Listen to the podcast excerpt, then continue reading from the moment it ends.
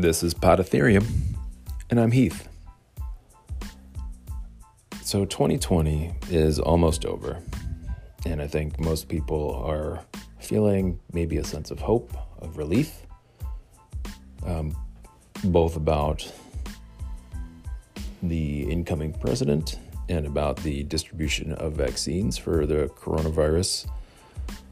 Um, and it made me think about the expectations that seem to be there for this coming year. I think people have gotten pretty used to saying, uh, you know, oh, that's 2020 for you, or something along those lines, right? Like that the the problem is, um, or in some way attached to the calendar year. Uh, and so there's, I think, big expectations for 2021. Uh, and so I posed the question Are the expectations for 2021 bigger?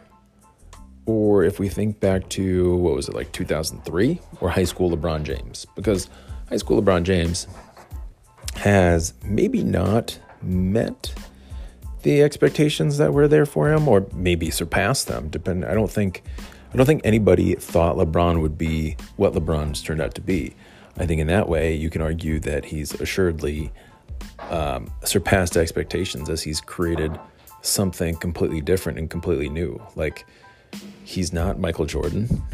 Um, he's something different.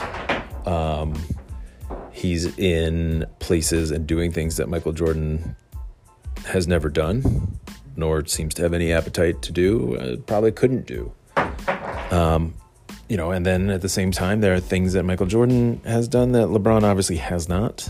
The primary one being the number of championships, but he might surpass that. And even if he does, like, I think the point is still extremely valid that, like, what he's done in total is basically break the mold for what a superstar athlete can do when they leverage their uh, celebrity and their marketing and, and just all the resources that he's had and all the people that he's been able, all the allies that he's made, what he can create for himself.